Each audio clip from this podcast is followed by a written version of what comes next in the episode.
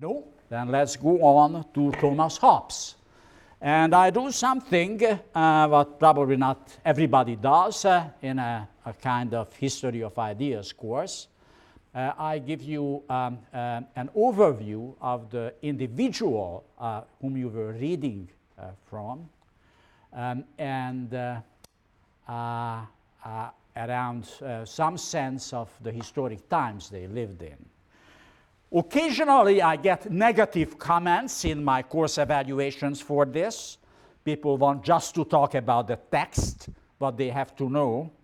Um, uh, there are some people who like it to see, well, this is how Thomas Hobbes looked like and who the character was.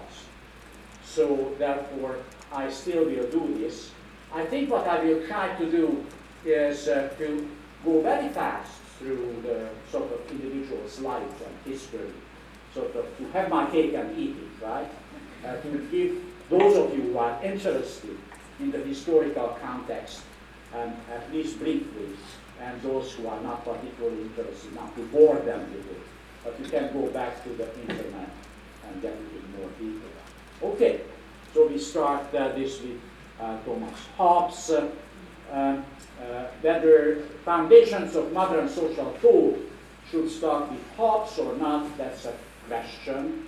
Uh, in some other courses I taught, occasionally I started with Thomas Bacon. I will talk about him um, uh, very briefly uh, uh, later on. But in some ways, arguably, Thomas Hobbes is the first who laid the foundations of modern social science. Um, uh, he was a genuine scientist uh, and a formidable one, and an extremely controversial figure addressing a number of very important issues. We are all still very divided, particularly on human, human nature. Um, are we by nature good, or are we, we by nature evil? Uh, I think probably half of the uh, crowd here uh, will go one day, the other half go another day. And I hope we will discuss that in the discussion sections. Anyway, there are a number of very important issues that Thomas Hobbes framed and which had great deal of impact on later social scientists, of course, on Locke, but also on Adam Smith, on Nietzsche, on Freud, uh, on um, uh, uh, Max Weber, and others. Okay, so this is Thomas Hobbes, and uh, let me just very briefly talk about his life. I mentioned that in the introductory lecture, he was born in 1588 in Westport. I also mentioned that his father was a vicar, and he had actually a fist fight with a clergyman of, in all places in a cemetery, which was absolutely no no by that time. So he had to skip and disappear and leave young Thomas behind in the care uh, of an uncle who was actually a glover uh, for his gloves. And, and this all happened under the rule of Queen Elizabeth. I will talk about later. And uh, in 1602, uh, he went to Oxford, to Magdalen Hall, and then in uh, 08, he graduated and he became a tutor of William Cavendish II, as he became at one point a very important uh, politician. In 1610, uh, he went to France and Italy. It's very important because he met, met Galileo and he was absolutely turned on by Galileo and uh, physics of his time. Uh, I already mentioned that Hobbes cannot be classified in any of the disciplines. He even cannot be classified as a social scientist he was as much a mathematician, I get gather a pretty bad mathematician, but also he made, made important contribution to sciences, particularly to optics. Well, uh, uh, he had close association uh, with a person whom you may have, have heard of, uh, Francis Bacon. And who was Francis Bacon? And what, what his uh, uh, influence? Francis Bacon was a philosopher who rejected the Aristotelian logic and system, um, uh, which basically was a speculative system, uh, started out from some major assumptions and through deductions developed this philosophical system. Uh, as I said, occasionally I, I taught this course by starting with Francis Bacon, because Bacon in some ways is the founding father of modern uh, sciences, because he said every scientific investigation should start with induction from sensual observation. And what you cannot observe, you should not assume it does exist. Right? Therefore, he advocated a, a methodology which was exactly the opposite of the Aristotelian methodology, which was deductive. He uh, advocated induction. Now, um, uh, he was very closely affiliated with William Cavendish and had a great deal of impact on Hobbes uh, initially, to eventually Hobbes changed actually uh, his mind. And he, he went to Europe and, and uh, among other things, spent time, he, he knew where to spend time. He went to Paris um, and, and, and uh, uh, he began to investigate natural science. Uh, Galileo and Descartes, in particular, Descartes was a great deal of importance for, for Hobbes. From Galileo, he learned an alternative to Bacon's inductive method. Uh, um, Galileo offered a methodology, but by and large, social scientists today who believe in normal social science subscribe to. Namely, that was the methodology what uh, Galileo called a resolutive compositive method. It basically meant that you start with deduction, right?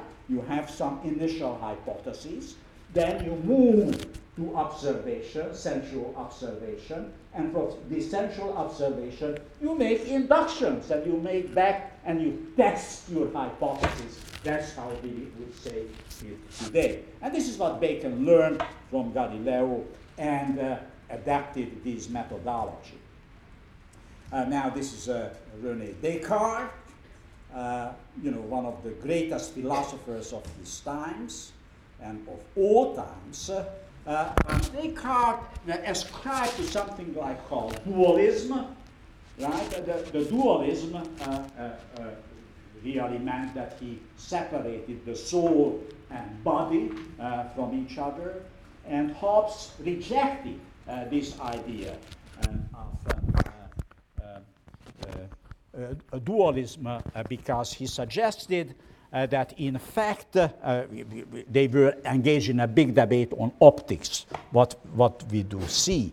And he, Hobbes was advocating that there must be a real object whose movement we see uh, what we actually can see. So he rejected uh, the, the, dualism. And then he wrote, I mentioned very briefly, his trilogy, De Corpore. Um, this is about the human body De Homine about man, and finally De Cive about uh, society. I see this is formidable and something which appeals a great deal to social scientists today, right? To try to develop a theory of social uh, so, uh, society which begins actually with biology, with biological processes, and build it up gradually from biology to understanding of the social, the individual, and from the individual to understand society. That's highly controversial. There are many social scientists who reject it, but today there are many social scientists who are greatly attracted to this, and we see an, a re-emergence today um, of uh, sciences and social scientists. Well, uh, Hobbes entered politics um, as a royalist. Um, uh, when uh, uh, William Cavendish entered politics. And in fact, Hobbes, translated, I also mentioned, Thucydides, basically because Thucydides expressed some skepticism about the democracy in, in Athens. And he was greatly skeptical about uh, uh, democracy um, and uh, believed the need for a strong central authority. Well, these were very troubled times, uh, uh, troubled times and religious conflicts. I skip this one because I know I'm, you are all very familiar with British history, but it all started with Henry VIII, who had a very troubled marital relationship, right? He had three wives, uh, divorced one, executed the second one uh, in search for a son Uh, from one of, uh, one of his, uh, um, uh, his wives. Uh, but in the process of divorcing, he split from the Roman Catholic Church, and that's when Church of England emerged, and that's how um, England became Protestant of its sort. Uh, um, well, uh, again, as I said, I, I skipped this one and go on. Well, this is uh, uh the eldest daughter um, of um, Henry VIII, Mary I, called the Bloody Mary. Uh, she inherited the throne. She was trying to um, establish um, Roman Catholicism, but had to resign. There was too much resistance. Uh, against it. Uh, so he had to resign and uh, give the throne to his younger sister, um, Elizabeth. Um, and this is Queen Elizabeth. Um, and Queen Elizabeth was at the time of Puritanism under a great deal of pressure of Puritans who wanted to get rid of Catholics altogether uh, from government in England became, this became a very important issue uh, later on. Uh, New Haven has its Puritan connections. Uh, uh, anybody is from Davenport College? Nobody is from Davenport. oh my goodness. Uh, so no real Puritans around here. Well, that's a shame. Anyway, this was Reverend John Davenport. Um, he was a Puritan who settled um, in uh, uh, New Haven with his followers in 1638. And uh, already, of course, in I think 1703, the Puritans created this institution. And they were basically running this institution until the late 19th century. Not anymore. Okay. Um, now, uh, there were a great deal of conflicts between, uh, you know, uh, yeah, the, uh, Mary was called the Virgin Queen. Well, uh, whether she was virgin or not, it's unclear, but she clearly had a lot of uh, very close friendship with various men in her life, but she never married and never gave um, birth to a child. She was actually a very good queen, a smart, good, good, good, good queen. Uh, by uh, you know the challenges of the time.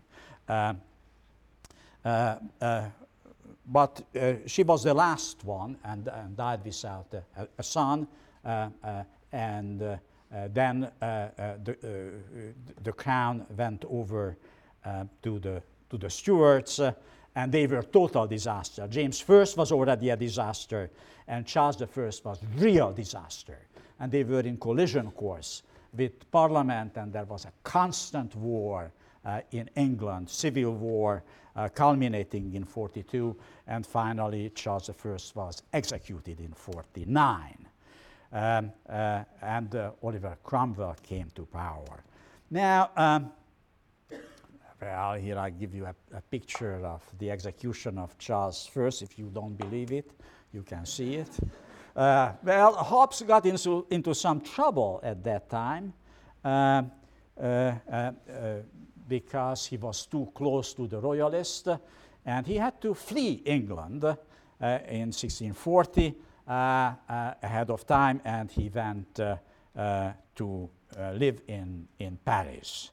Um, he was very close there to the royalist exiles, and in uh, 51 he completed his major book Leviathan, what we will be talking about in a minute.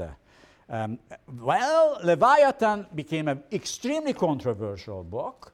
It was very controversial in his times, uh, became uh, uh, actually a, a, big hot topic in the 19th century, and it's a very hot topic in the last 30 or 40 years because a lot of economists and political scientists who are interested in rational choice theories discovered in Thomas Hobbes the first rational choice, choice theorist.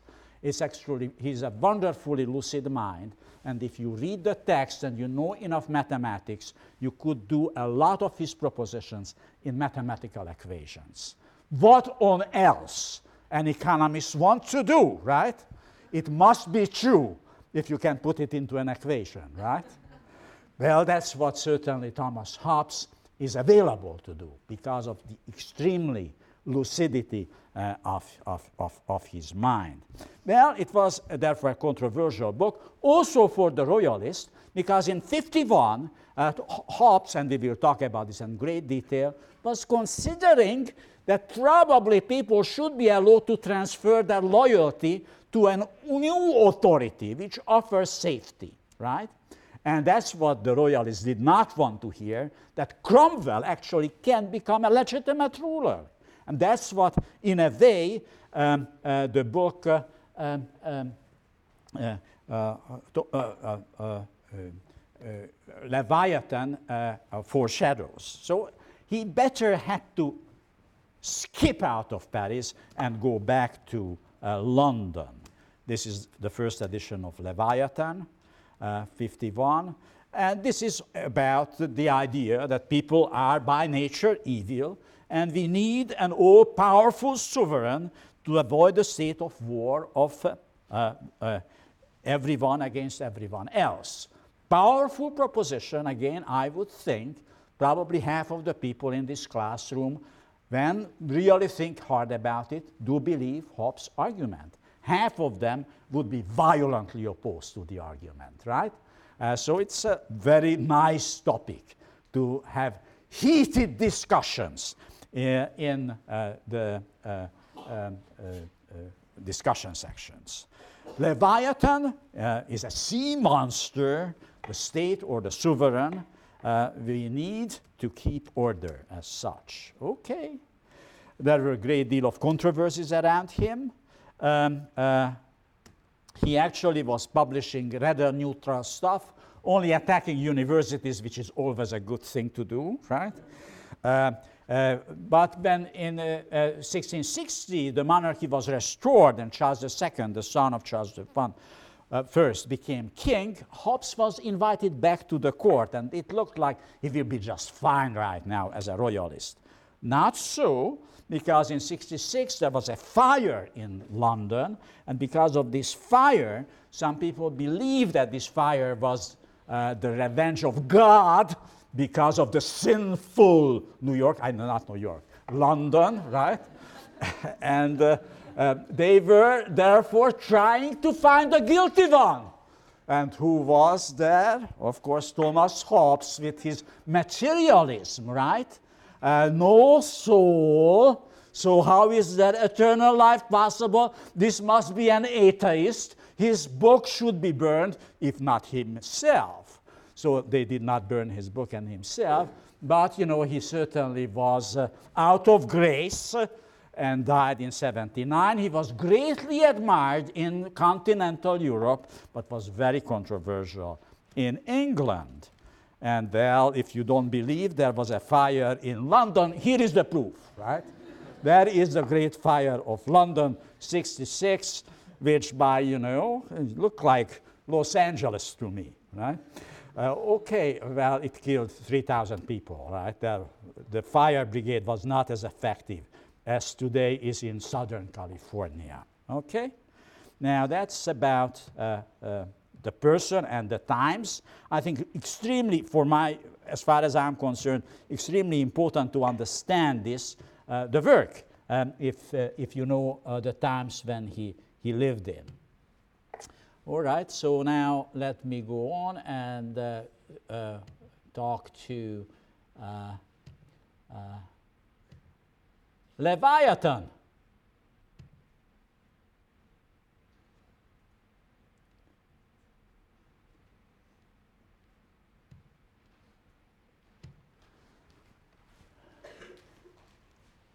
And here we go.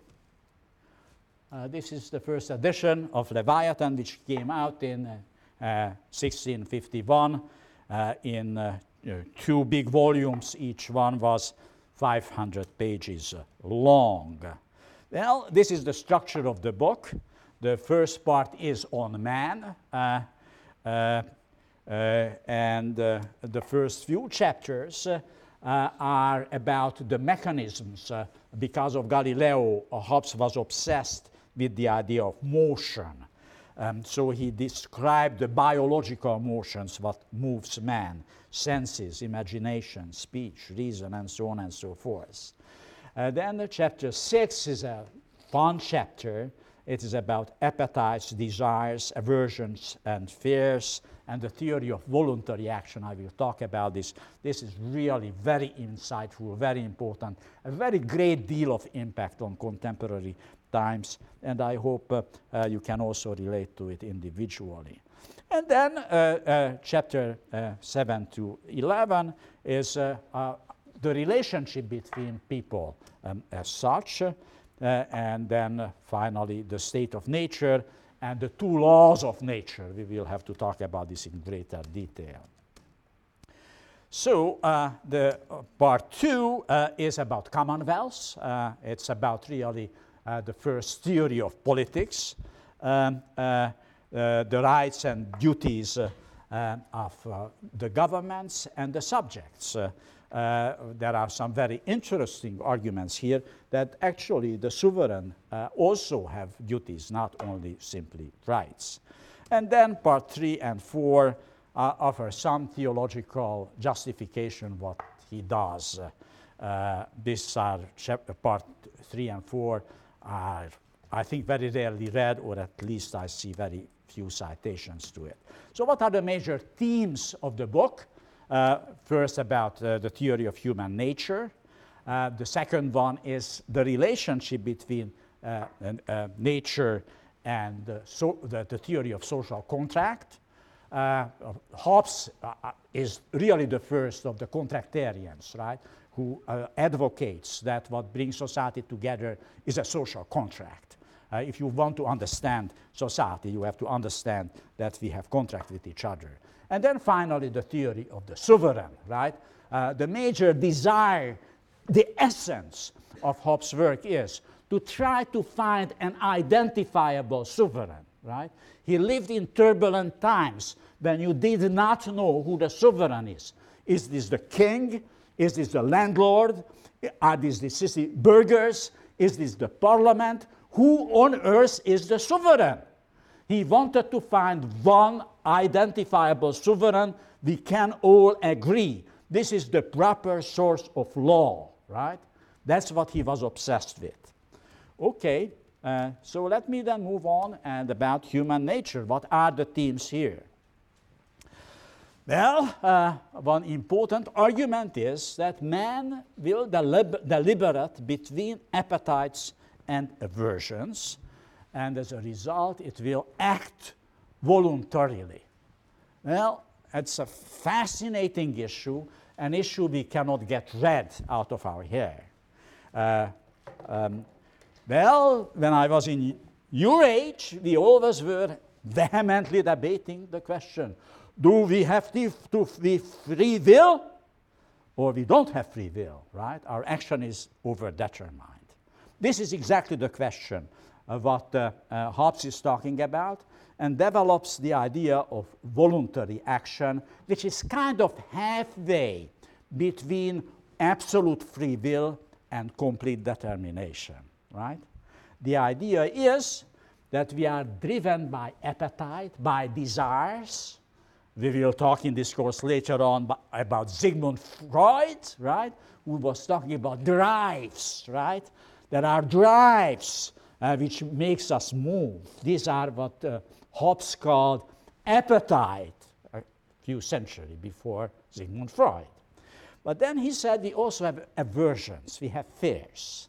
We are doing what we want, but we have fears that we won't be able to achieve what we want and therefore uh, we have to somehow negotiate out between our desires, appetites, and our fears or aversions. And what comes out is voluntary action. It's we have a choice, right? We have to measure up what the price of our action will be, and then we decide whether it is worth to pay this price or it is not worth to pay this price. Uh, so I see somebody whom I desire a great deal. I thought it would be a great partner for me. But in order to approach that person and to say, Can I have a date? it has risks. Because it may say, go to hell, right? and I don't want to be rejected, right? I have fears that I will be rejected. So I will be measuring up, right? And some of you, if you are in such a situation, if you sense that the answer will be no, you don't place a phone call, right? And you will never get that person, right? The fear overrules, right? The appetite. Or others will say, heck, you know, if say no, then I will try a second time, I will try a third time, and if it is no the third time, then I give up, right? Okay, so this is voluntary action, right? This is freedom, right? You are free to decide whether you want to try it again, right? Uh, uh, whether you want to achieve your appetites. And then the second point is we will seek power. The essence of human nature is that we are striving for power. Again, an issue, very good issue to discuss at the discussion section. Again, I think uh, the half of the class will probably agree with Hobbes that people are actually trying to dominate others. Others will see we are much more benevolent, we are actually nice people, we don't want to dominate. Well, we will see his argument for it. Uh, well, he said actually, uh, and the last point is, you know, if we want to survive, we will need an all powerful sovereign.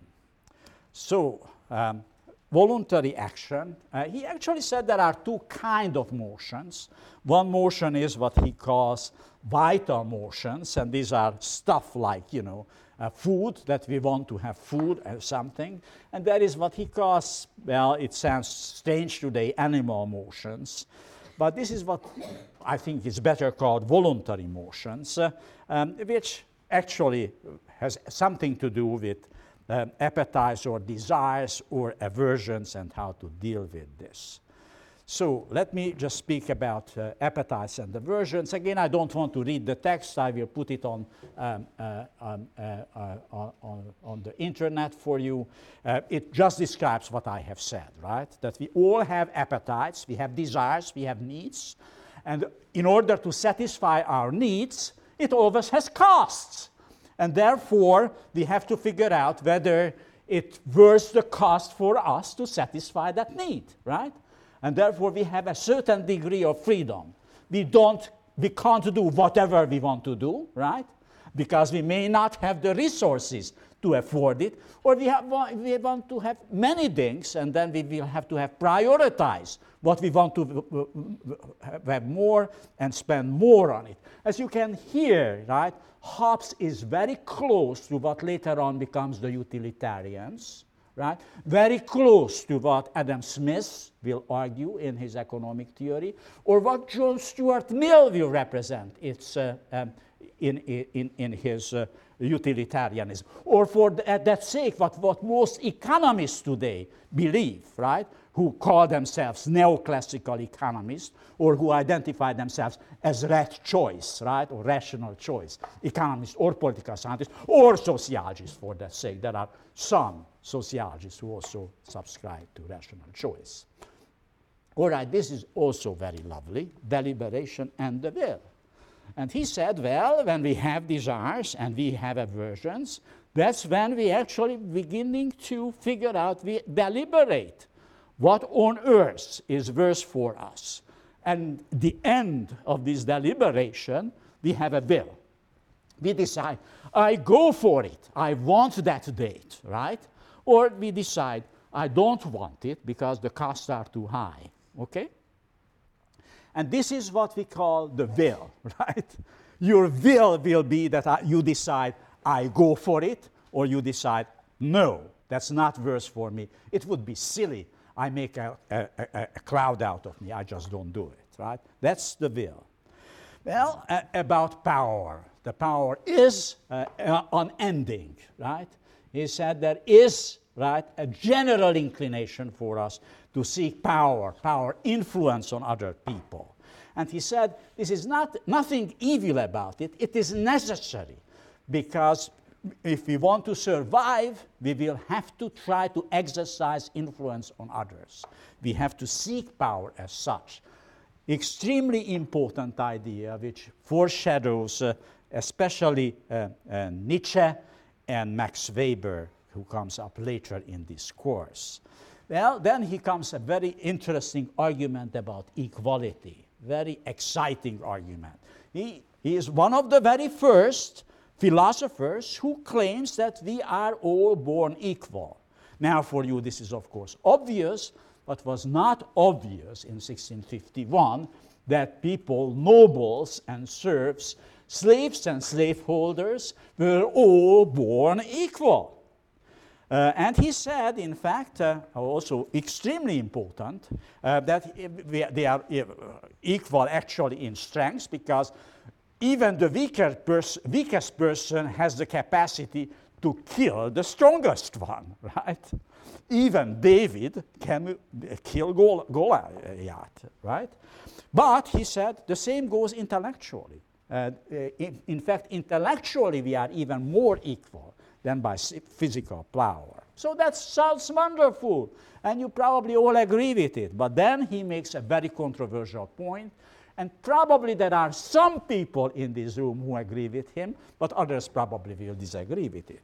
Namely, he said, what comes from this equality is this unending fight that because we desire the same thing, and he operates with the scarcity assumption that what is desirable is actually scarce, we will fight each other, right? And we, we can fight each other because we are equal, because we can, can kill each other, we can outsmart each other. Uh, this is a very unusual argument, right? He is a very ironic guy, right? Uh, he always says things what you may not want to hear, right? And this is something who believes in equality do not want to hear. That in fact, equality can be interpreted as the reason for social conflict rather than the solution for social conflicts. That, that is his argument. Very interesting, very unusual, right? And again, probably the closest to Nietzsche as we will see. Well, then we have this is, uh, this is, I won't read it, save it. This is the page you want to print because in, for the rest of your life, if you ever want, right, to cite uh, uh, Hobbes, this is the citation, right?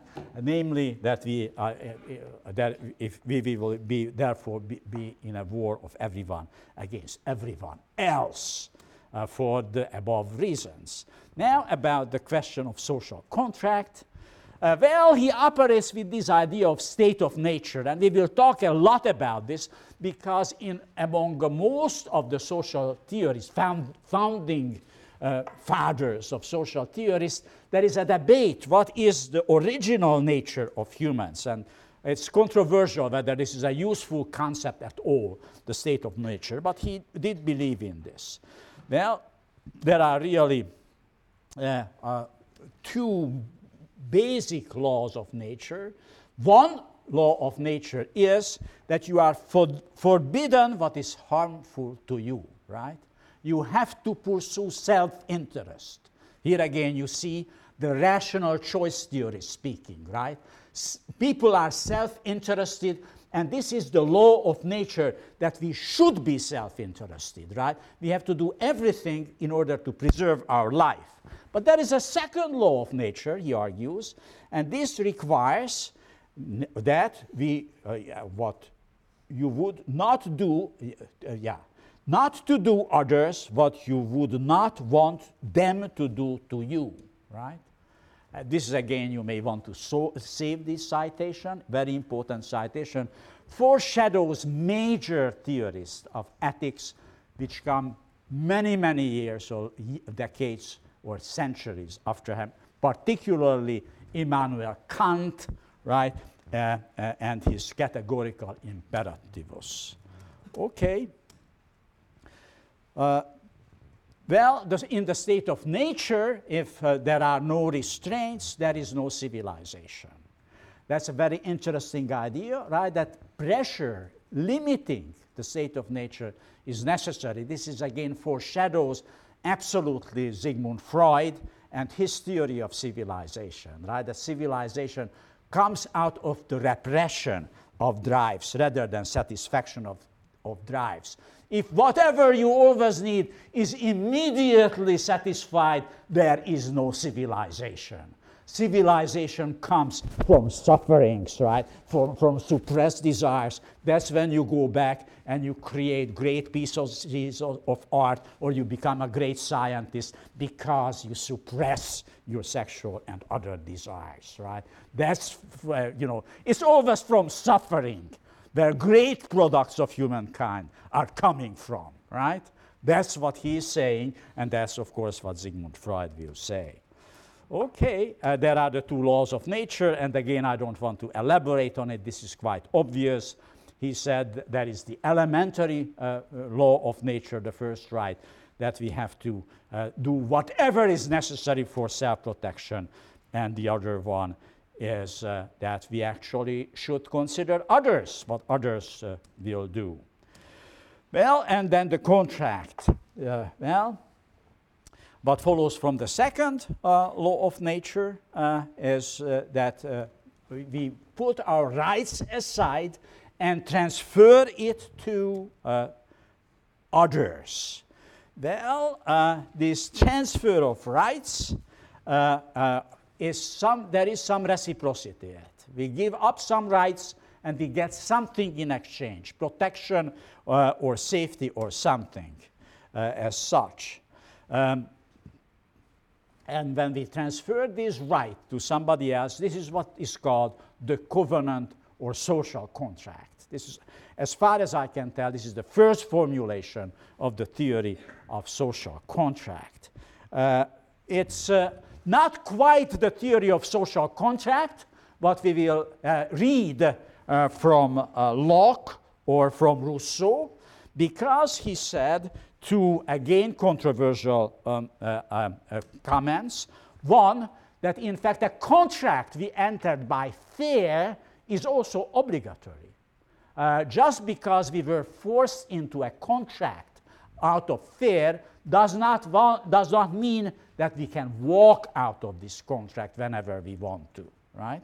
So it's a very much status quo. He's a conservative guy. I think it has to be understood, right? He's deeply conservative. And then he also said that in fact a former con- uh, contract makes void a later contract. So there is no divorce, to put it this way, right? Once you swear, you know, that, well, uh, uh, I stay with you until we live, uh, that's about it, right? Uh, there is no new contract which avoids it. Well, uh, uh, now uh, very briefly about the power of the sovereign. Its power is uh, to produce safety to the people, right? He lives in unsafe times, so he wants safer, safety. But obedience is only due to the extent the sovereign can deliver this safety. And if it cannot, like Charles I couldn't, well, you could withdraw your um, uh, um, uh, uh, obedience, to uh, your, your, loyalty from it. Okay, now uh, what is uh, important in he's trying to find out who the sovereign is, and the sovereign actually can be and. I just uh, uh, point out two words from this citation can be transferred on one man, right, the king, or upon one assembly of men. That's, I think, extremely important, though he was very strongly in favor of absolutism. He did consider, right, that the sovereign can be a properly assembled body of men. But how they will be properly assembled, he doesn't have the faintest idea or doesn't have the guts to say it, right? Eh, it will become much more clearer in Locke and particularly in Rousseau, uh, where the sovereign is, and it becomes, of course, crystal clear um, in the American Constitution, which starts, We the people, right? That's what the sovereign is. Uh, in Hobbes' time, it was not quite we the people, but he did consider that it may not be the royal, the royalty, the, the king, right? Now the, the sovereign does have duties. Uh, uh, uh, the uh, office of the sovereign uh, has to procure safety of the people. And he said, on, he adds to this extremely important, that it, it is not bare preservation. It has to give more than just survival uh, uh, as such. And therefore, you can expect to the sovereign to deliver this, and if the sovereign does not deliver, you can withdraw, right, your royalty. So even though he is a theorist of absolutism, he does see, right, the need and possibility that you withdraw your loyalty and you transfer it to a good king, right, to a good sovereign as such. Um, uh, well, uh, the question is also what are the good laws? Are, people say good laws are the laws which are good for the sovereign. Uh, and he said it, this is extremely important, but I, I highlighted it. It is not so. Not true that good laws serve only the sovereign, the good laws should serve the people. Uh, well, uh, and this is the end of it. What are his contributions and what are his shortcomings? Well, his emphasis is on peace and order, right? But what he does not consider that the sovereign might abuse its power. And this will be the big criticism of Hobbes by later theorists, particularly by Locke. We will see it already Wednesday, right? Locke is primarily considered by the possibility that the sovereign may abuse its power. Well, and then he actually does not develop as a result any theory how power can be held in checks. There is no theory of checks and balances. There is one in Hobbes, and even one more developed in Montesquieu. And the American Constitution does not come from Hobbes, but it comes, comes from Locke, and particularly from Montesquieu. Montesquieu is the one which defined that checks and balances which entered the American Constitution. Well, he was an apologetical theorist of an enlightened absolutism, not any absolutism, right? Uh, he was uh, against uh, real monsters, uh, uh, as I already demonstrated it. As a result, he was not acceptable to the monarchs because he put too much limitations on their powers, but he was not acceptable to the emergent bourgeois class because it attributed too much power to the monarch. And therefore, you know, nobody really liked Hobbes, but though uh, nobody liked, and you may not like him, what is impossible is to ignore him, right? You have to listen to him. Well, see you Wednesday and Thursday in discussion sections.